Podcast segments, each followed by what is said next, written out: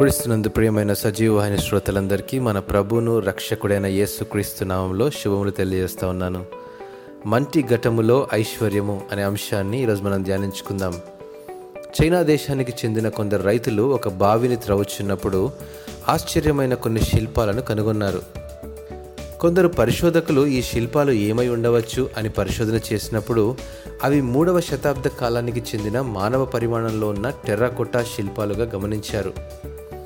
మధ్య చైనా ప్రాంతంలో ఎండిన భూమిలోని మిగతా ప్రదేశాన్ని వారు త్రవ్వినప్పుడు అసమానమైన రీతిలో ఎనిమిది వేల సైనికులు ఐదు వందల ఇరవై గుర్రాలచే తోలబడే నూట ముప్పై రథములు నూట యాభై అశ్వదళం వంటి శిల్పాలను వెలికితీశారు ఆశ్చర్యంగా ఉంది కదా నేటికి ఈ ప్రదేశం ప్రపంచవ్యాప్తంగా ప్రసిద్ధి చెంది కొన్ని లక్షల మంది సందర్శకులను ఆకర్షించే ఖ్యాతి గడించిన పర్యాటక ప్రదేశంగా రూపుదిద్దుకుంది. ఈ అద్భుతమైన నిధి కొన్ని శతాబ్దాలుగా భూమిలో మరుగై ఉండి ఇప్పుడు ప్రపంచానికి వెల్లడి చేయబడుతోంది. ఈ లోకంలో మనం పంచుకోవాల్సిన ఒక ప్రత్యేకమైన నిధి క్రీస్తును వెంబడించే వారిలో దాచబడి ఉన్నదని అపోసిన పౌలు కొరింతి సంఘానికి వ్రాస్తూ రెండవ కొరింతలకు రాసిన పత్రిక నాలుగవ అధ్యాయము ఏడవ వచనంలో ఈ మాటను రాశారు.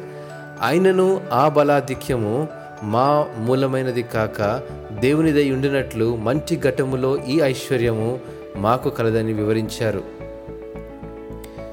క్రీస్తు ప్రేమను గురించిన సందేశము మనలో దాగి ఉన్న నిధి. ఆయన ప్రేమ మరియు కృప ద్వారా మన చుట్టూ ఉండే ప్రతి ఒక్కరిని దేవుని కుటుంబమైన కుటుంబాల కుటుంబంలోనికి అనగా దేవుని సంఘంలోనికి చేర్చబడులాగున ఈ నిధి మనలో దాచబడి ఉంచక దీనిని మనం ప్రకటించాలని గ్రహించాలి.